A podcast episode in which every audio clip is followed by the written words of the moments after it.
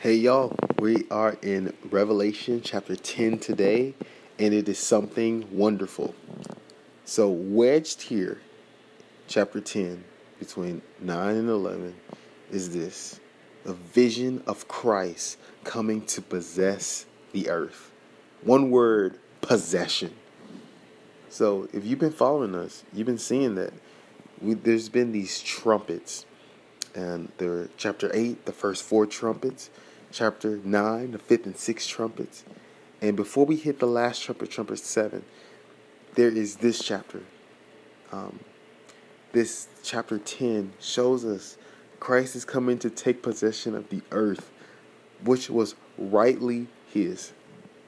And so, this is something wonderful because this is really what's God's heart. These trumpets is God's judgment on earth, on man, on all the rebellion that's happened from since the fall of man.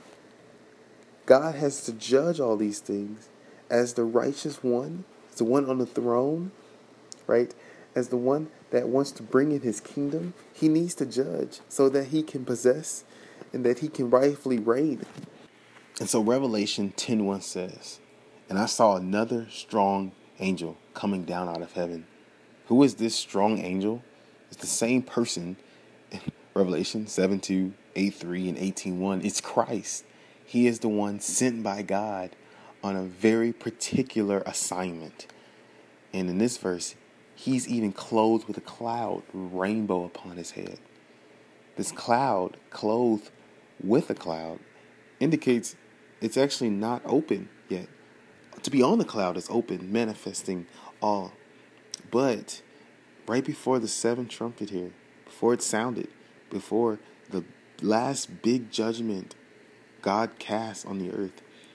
This indicates he is coming in a cloud, in a, in a kind of secret way to execute his economy, to take possession of the earth. And even the rainbow, as you kind of dial back from Genesis 9, is an indication that Christ and his judgment upon the earth and is coming to take possession of it, he will still keep the covenant he made with Noah concerning the earth, right? Not to flood the earth by that way. And now, which is pretty awesome point, with Christ coming to possess the earth as the strong angel, right, clothed on the cloud, in his hand in verse 2 is an open scroll. So this scroll is the same scroll from Revelation 5 1 that says, I saw in the right hand of him who sits upon the throne a scroll written. And he is the only one worthy to open that scroll. This scroll here, especially in light of Christ coming to possess the earth, treading, walking upon the land and the sea, is this. He's holding an open scroll, the grand title deed in the universe, enacted by the blood of Jesus Christ for what? The church, Israel, the world, the universe. This title deed is carried by our Christ. And in verse 3, he comes with a loud voice, just as a lion roars. You might think, is this the same Christ that is so meek and so gentle? Yes. It is the same Christ, but here, he's like his his wrath is likened to a roaring lion. This indicates our Christ is still the King of the earth, is provoked to even wrath. He is filled with so much of war, of a, of a, of a crying out, especially here, is, because he wants the earth. And that's what we hit here in verse 2. And he placed his right foot on the sea and on the left on the land. And so, this is likened to Deuteronomy 11, Joshua 1, where you see Christ coming down to take possession of the earth.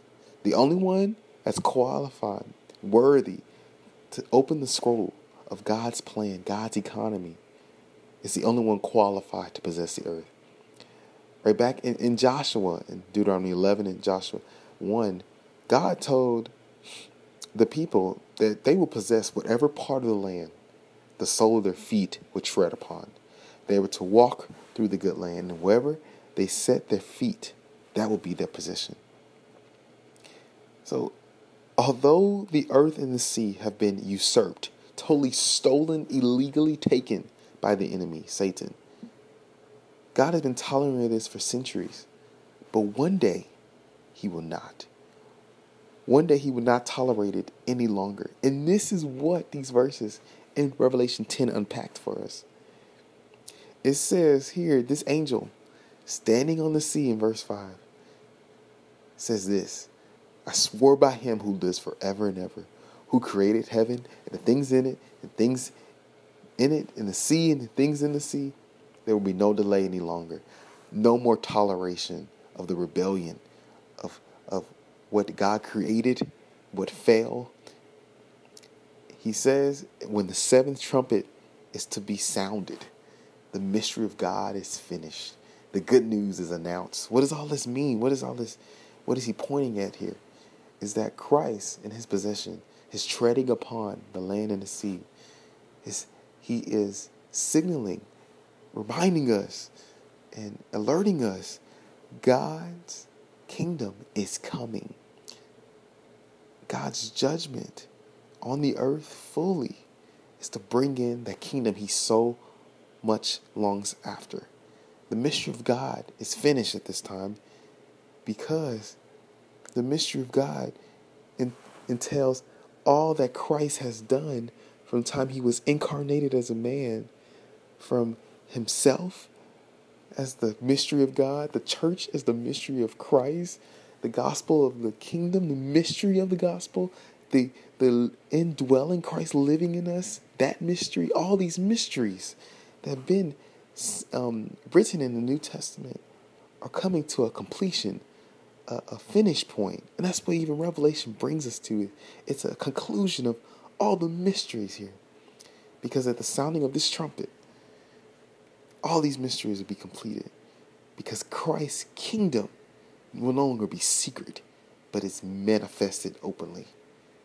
His possession of the earth, bringing the kingdom to the earth, is what this angel, Christ, is after Revelation 10. This is something wonderful. This is something that we should all for, uh, be, be strengthened to further see and announce this good news. Christ, bring in your kingdom. I want to preach this gospel of the kingdom. Take possession, Lord, more of the earth. We'll leave you with this verse I enjoy from Psalms based on Christ's possession of the earth. It's Psalm 94, 95, verses 4 and 5. In his hand are the depths of the earth, the heights of the mountains are his also. The sea is his, and he made it, and his hands formed the dry land. He made it, he's claiming it. Lord, gain your kingdom more today.